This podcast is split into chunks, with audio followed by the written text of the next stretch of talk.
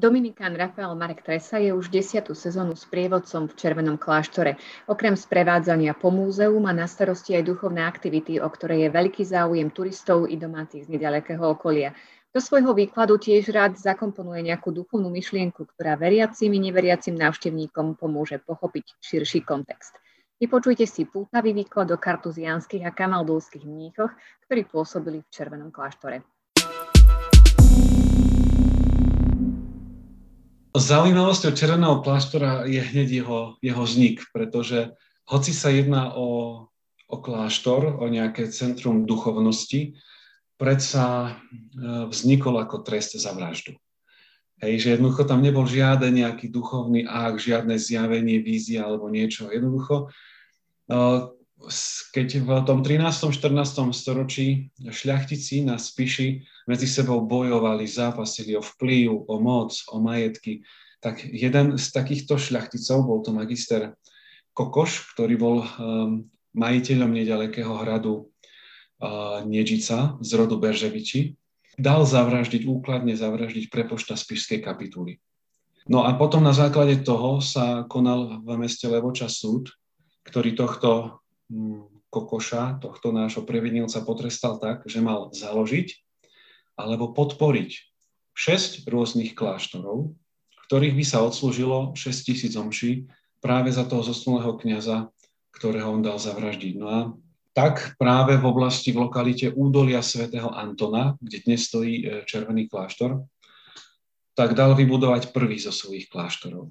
Na tejto lokalite to vybudoval práve preto, že to boli no jeho majetky, a druhou dôležitou hm, vecou bolo to, že tá mať prechádzala tzv. Jantárová cesta, teda uh, veľmi dôležitá obchodná cesta do Poľska. Preto vlastne si Kokoš povedal, že ten kláštor okrem toho, že bude, uh, kde sa budú ľudia modliť, hej, a bude takou duchovnou podporou pre celé to, celú túto oblasť, tak bude poskytovať prístrešie pre pocestných, ktorí po tejto ceste budú kráčať tak Kokoš sa začal, teda pustil do vybavovania všetkých vecí a rok na to, 1320, prichádzajú do tohto miesta prví kartuziáni. Pod ich vedením sa kláštor začal budovať. Jednoducho museli byť, museli byť jednak majstri, ktorí to budú robiť a museli byť tam miestni mnísi, aby e, celý kláštor splnil ich požiadavky. Naozaj. To nemôže byť hociaká budova. Na kláštor nemôže byť hociaká budova. Hej, tie kláštory v stredoveku, naozaj každé miesto malo aj svoj teologický význam, teologické usporiadanie, orientáciu a tak ďalej. Takže na toto všetko vlastne už tí mnísi dohliadali. Samotný kláštor bol vo veľkej obľube aj u panovníkov. No asi kvôli práve spomenutej lokalite, tak dostával viaceré privilégia. Dostával právo mlyna, právo pivovaru, právo rybolovu na Dunajci. Taktiež do správy miestnych mníchov zverovali panovníci okolité obce, aj s majetkami. No a aký život tam viedli tí mnísi? Ako si to máme predstaviť? No kartuziani, tak ako doteraz, no oni sú mnísi, ktorí, ktorých život postupom vekov sa nejakým extra spôsobom nemenil. Hej, preto sa s, kartu, s kartuzianmi spája také heslo, že kartuzia nunquam reformata quia nunquam deformata. Hej, že kartúza nikdy nebola reformovaná, pretože nikdy nebola zdeformovaná. Takže naozaj ten život, ktorý žili svätý Bruno v 11. storočí so svojimi bratmi, tak vlastne po celé stáročia viac, menej v nezmenenej podobe žijú aj kartuziani. To znamená, že život kartuzianov je predovšetkým v, takoj, v takom mlčaní. Kartuziani sa zriekajú všetkého, čo ich e, odrádza e, od smerovania rovno k Bohu. Preto napríklad hm, žijú v oddelených pustovniach.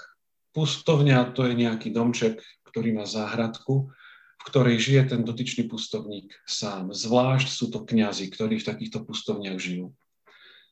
Tieto pustovnie sa nachádzajú, sú rozostávané po, v areáli e, takého nádvoria za kostolom a uprostred tohto nádvoria je vždy kartuzianský cintorín. To preto, aby si kartuziani každý deň uvedomovali, že aha, tak títo tu pred nami chodili, modlili sa a teraz už sú na pravde Božej.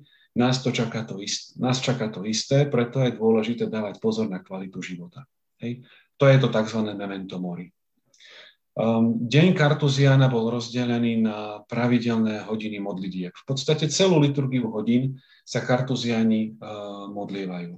Modlievajú sa už o polnoci, to je také zaujímavé, že Kartuziani svoj deň začínajú takto.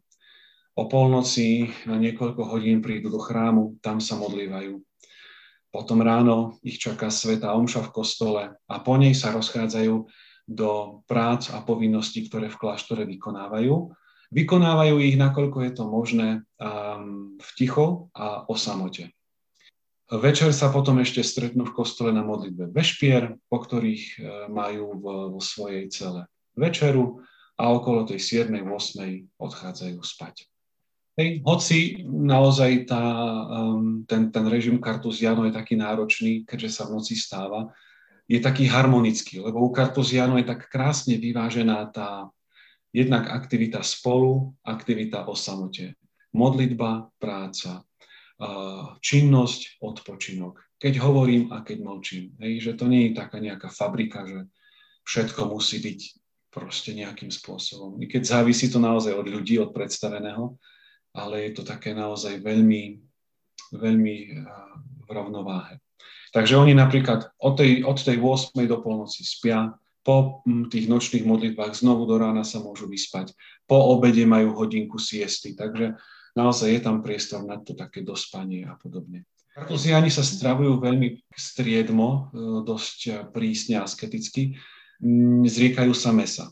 Hej, na celý svoj život sa zriekajú mesa, jesť môžu naozaj ryby, mlieko, mliečne výrobky, obilniny, strukoviny, zeleninu. Ich stráva je naozaj veľmi pestrá. Ako bol som týždeň v kartuzianskom kláštore a na to, že nejedli meso, ich stráva bola bohatá, dobre urobená, chutná, vo veľkých porciách, takže po tejto stránke je tam, je tam naozaj um, zabezpečené. Dostávajú ju však len dvakrát, hej, na obed a večer kto nejako prísne alebo náročne pracuje alebo je chorý, tak môže požiadať o raňajky. V piatky sa postia len o chlebe a o vode. No a dvakrát, teda na advent a počas Veľkého pôstu, vylúčia zo svojej stravy aj mlieko a mliečne výrobky, aby sa takto pripravili na sviatky narodenia a zmrtvých stania pána. Hoci hovoríme o, o reholi, ktorá je mlčanlivá, predsa však kartuziani zo sebou hovoria. Hej ako žijú v mlčaní, ale keď je potrebné niečo povedať, tak to povedia, ale šeptom málo slovami. Raz do týždňa majú spoločnú rekreáciu, kde sa stretne celá komunita a spoločne sa zdieľajú, porozprávajú, kto ako žije, čím žije, čo nového doma, aké pohľadnice z rodiny dostal a tak ďalej. A ešte raz v týždni chodia na niekoľkohodinovú prechádzku mimo kláštora. A to funguje tak, že vždycky, každý týždeň sa menia tie dvojice bratov, aby tak každý s každým mohol súkromne porozprávať. Hej? Takže na jednej strane sú to pustovníci, ktorí žijú individuálne vo svojich pustovniach, ale na druhej strane vytvárajú spoločenstvo, ktoré treba živiť. Hej? Tú, tú spoločnú lásku treba upevňovať. A to sa robí spoločnými modlitbami, spoločným stravovaním na slávnosti a sviatky a spoločným stretávaním, ktoré je takto dvakrát za týždeň. Nie je to skôr hodnejšie pre také introvertnejšie typy, alebo máte skúsenosť, že naozaj aj nejakí ako extroverti dokážu prijať takýto spôsob života? Keď som bol v ten týždeň v Kartúze, eh, v kartuzianskom kláštore v Pleteri v Slovensku, tak tým, že sú to kartuziáni, že sú takí molčanliví, tak jednoducho nerozprával som s nimi. Ja som sa nezúčastňoval tých nejakých spoločných uh, stretnutí, ale treba povedať, že takéto povolanie nie je pre každého. Naozaj, a ja keď som tam išiel na ten týždeň ako Dominikán, tak som si povedal, že OK, na týždeň je to perfektná skúsenosť, ale nie na celý život. Hej? A to som tiež proste introvert a tiež proste mám rád tie také veci, keď môžem byť nejako sám, tak eh, pohodičku pred Bohom. Takže naozaj, aj čo sa týka akéhokoľvek povolania, to nie je o tom, že tá do nejaké rehole pôjdem. Nie to človek musí mať povolanie na konkrétnu reholu. Lebo každá má tak e, špecifickú charizmu, do ktorej naozaj Boh pripravuje a povoláva, že ak to nesadne, tak naozaj človek môže skončiť e, nespokojne a nešťastný. A u takýchto mnížských reholí je to e, obzvlášť to platí. No a potom, ako sa dostali na Červený kláštor Kamalduli? Kamalduli sa tam dostali tak, že Po odchode Kartuzianov množstvo e, šľachtických rodov si striedalo vlastníctvo toho objektu, ale to vlastníctvo spočívalo v tom, že jednoducho tam chodívali ľudia na poľovačky. Hej. Tie šľachtické rody mali v okolitých lesoch poľovačky, tak Čarný kláštor bol také vhodné útočisko, kde si mohli odpočinúť. Od posledných majiteľov, ktorými boli Rákocievci, odkúpil tento kláštor nitrianský biskup Matia, Maťašovský. A on, keďže bol v Nitre, v Nitre na zobore boli kamalduli, mal s nimi skúsenosť, tak im vo svojej záveti odovzdal tento kláštor. No a oni potom vlastne po jeho smrti prichádzajú do tohto červeného kláštora v roku 1711. Boli tam ešte nejaké tie krátke diskusie medzi kartuziánmi, že či oni ako pôvodní vlastníci sa nechcú vrátiť, ale ozaj vznikli nejaké komplikácie, vďaka ktorým to e, kartuziáni odmietli. A tak tam proste prichádzajú kamalduli, ktorí už prinášajú do celého tohto areálu barok. Takže oni si kláštor museli trošku rozšíriť, trošku ho prestavať, dvihli podlahy asi kvôli skúsenostiam s povodňami a rozšírili naozaj aj niekoľko nádvorí, pustovne si pretvorili, do kostola si pozvali talianských a levodských majstrov, ktorým zabezpečili naozaj krásnu výzdobu um, celého, celého kostola. No a potom vlastne tam kamalduly fungovali až do toho roku 1782, kedy Jozef II tento kláštor zrušil, podobne ako väčšinu iných v Uhorsku. Hej. No a tak vlastne Černý kláštor začal chátrať. Ale to kamaldulské obdobie naozaj tam prináša viacero osobností, ktoré sú takého zvučného mena, akými boli napríklad uh, Romuald Hadbavný, ktorý sa postaral o preklad svätého písma, prvý preklad svätého písma z latinčiny do slovenčiny. Tá slovenčina no nebola súčasná podoba, ale to bola akási ešte predbernolákovská podoba slovenčiny a preto sa vlastne Kamaldúska Biblia v Červenom kláštore poklada za pokus o prvú kodifikáciu spisovnej slovenčiny. Romuald Hadbavný vytvoril slovník, e, vytvoril preklad nejakých cirkevných piesní, vytvoril gramatiku toho nového jazyka. Takže problém bol ten, že keďže zrušením reholí museli sa kamalduli rozprchnúť a odísť z tohto miesta preč, tak sa stalo, že každý si z kláštora niečo so sebou vzal. No a tak sa nám stalo, že sa tento preklad kamaldúskej Biblie stratil. Hej, úplne sa stratil, nikto nevedel, kde je. A tak sa vlastne tieto nové pravidla nemohli šíriť. Preto táto prvá kodifikácia bola neúspešná. Hej. Si predstavte, že iba náhodou uh, sa táto Biblia našla v polovici minulého storočia na fare v Cíferi, čo je na západnom Slovensku v okolí Trnavy. Takže z Červeného kláštora to až tam prešlo. Takže ozaj bola to dlhá cesta. Teraz sa kde a... nachádza taká maldúska Biblia? Originál sa nachádza v Trnave, na arcibiskupskom úrade. My tam máme faksimilné vydanie v Červenom kláštore v dvoch verziách, ale originál je v Trnave.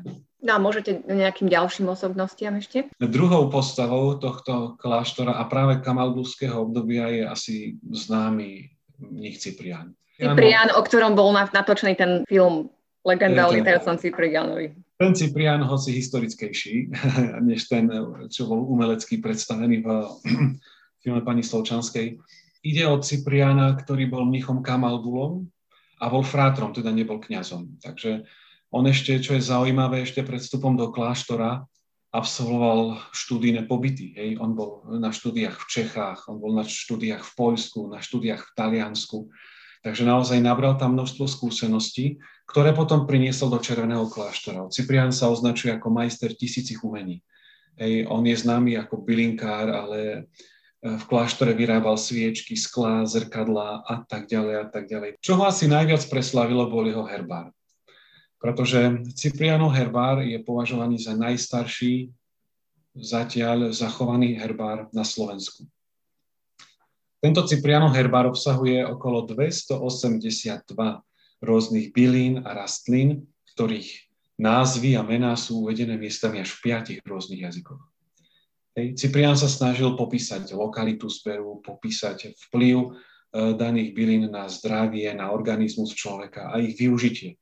či už v bylinkárstve, riečiteľstve, v kuchyni alebo v iných, v iných veciach. Takou zaujímavosťou tohto herbára uh, je to, že predstavuje prvú písomnú zmienku o používaní zemiakov na našom území. Je, že to, čo je v súčasnosti takou už bežnou súčasťou našho jedálnička, našich záhrad, tak v tej druhej polovici 18. storočia, keď to Cyprian písal, tak to bolo novum. A práve on bol prvý, ktorý to popísal, že to už tu je že sa to pestuje, že sa to užíva. Takže to je ten Ciprianov herbár. Originál tohto herbára sa nachádza v Bratislave v Prírodovednom múzeu. My ponúkame v rámci expozície taký náhľad, to je v podstate taká replika, ktorá bola vytvorená len pre potreby toho filmu, ktorý sa v kláštore natáčal, ale pre všetkých záujemcov eh, sa ponúka pri pokladni samotný herbár a jeho faksimilné vydanie, ktoré si ľudia môžu kúpiť. No a s tým lietaním to ako bolo? S tým lietaním to je otázka, ktorá je zatiaľ nedoriešená, pretože nemáme žiadne historické správy o tom, že by Cyprian lietal. Vraj sa našiel nejaký dokument v Spišskej Belej, ktorý tvrdil o tom, že v tom období, kedy žil Cyprian, bol nejaký lietajúci stroj spálený verejný na námestí, ale neskôr sa zistilo, že to je falzifikát. Hej, že tam bol podpis človeka, ktorý jednoducho už v dobe vydania tohto dekretu bol 20 rokov po smrti. Toto bola jediná taká správa, ktorá o tom nejako sa snažila svedčiť. V pustovníckom domčeku, ktorý sa nachádza ako posledná časť expozície, je jedna izba, ktorá je venovaná takej, by som povedal, tej pamiatke na bylinkárskú a lekárnickú tradíciu tohto kláštora. Vo vitrinke tam máme také malé nádobky sklenené, ktoré sa kedysi používali na uskladnenie či už tinktúr alebo nejakých liekov, mastí a tak ďalej. A jedna tam má názov, že tinktúra cannabis. Hej. Tak to je tiež otázka, že na čom ten náš Cyprian lietal, hej. že či to nemohlo byť aj na tomto, ale fakt nemáme žiadne nejaké historické doklady o tom. A bolo by napríklad zaujímavé zistiť, že ako vznikla tá, tá, jeho, tá jeho povesť o tom, že lietal. Ako určite tam niečo pravdy bude, ale dopatrať sa k nejakým historickým prameňom, ktoré by o tom nejako svedčili, to by bolo zaujímavé minimálne pre mňa. No a keď si porovnáme život Kamaldulov a Kartuzianov, v čom je odlišný? Život Kartuzianov a Kamaldulov je viac menej e, rovnaký, hlavne čo sa týka charizmy v podstate svätý Bruno, svätý Romuald založili viac menej to isté, viac menej v rovnakom období, ale na rozličných miestach. Hej. Svetý Romuald to založil v Camaldoli v Taliansku a svätý Bruno uh, vo Francúzsku v Grenoble v Kartúzii.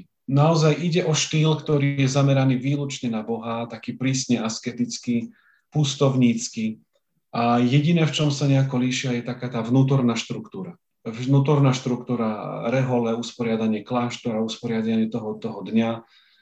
Vo svojej podstate v tej charizme, hej, že jednoducho chcú žiť v odlúčení pre Boha, za ľudí, hej, aj v tej asketických skutkoch, ktoré konajú, to znamená pôsty, nočné bdenia, spoločná modlitba celého breviára, celej liturgie hodín, tak to sú prvky, ktoré, ktoré majú naozaj spoločné.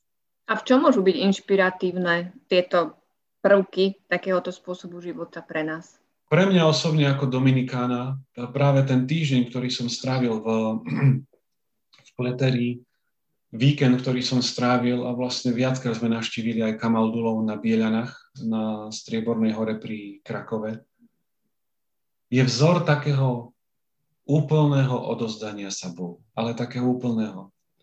Pretože práve aj napríklad ten, ten režim dňa, že my ponocujeme do, do neviem ktorej nočnej hodiny, hej, a oni kvôli tomu, aby v noci mohli velebiť Boha, oni idú skôr spať. Len preto, aby sa modlili.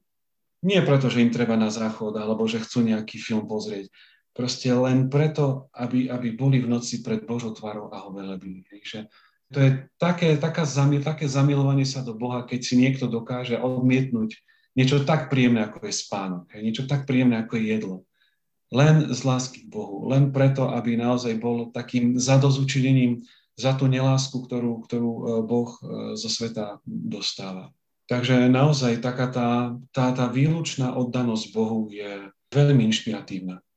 Druhá vec, keď sa hovorí napríklad o Kartuzianoch a práve to ich heslo, ktoré sme spomenuli, že Kartuza nikdy nebola reformovaná, pretože nikdy nebola deformovaná, vyplýva práve z toho, že kartuziani, keď nastáva nejaký problém, keď nastáva nejaká ťažkosť, oni sa nesnažia teraz meniť systém a za každým meniť ľudí. Kartuziani sa predovšetkým snažia meniť seba samých. A toto je perfektný začiatok každej poriadnej reformy. Začať od seba. Lebo my vidíme, že keď sú problémy, keď niečo nefunguje, odstrániť, vymeniť. Jednoducho, keď e, prišiel, a, a toto je napríklad aj pekná, pekná taká, taká, taká možnosť na porovnanie, že František, svätý František videl problémy v cirkvi. Ale začal žiť tak, že proste začal tú reformu od seba. Chudoba, život podľa Evanielia, a podobne. A, a tak sa tá reforma podarila. Videl Martin Luther reform, problémy v cirkvi, ale on začal urážať, on začal útočiť, on začal kritizovať a seba nemenil. A tak nevznikla uh, žiadna pomoc, ale rozdelenie cirkvi. Hej?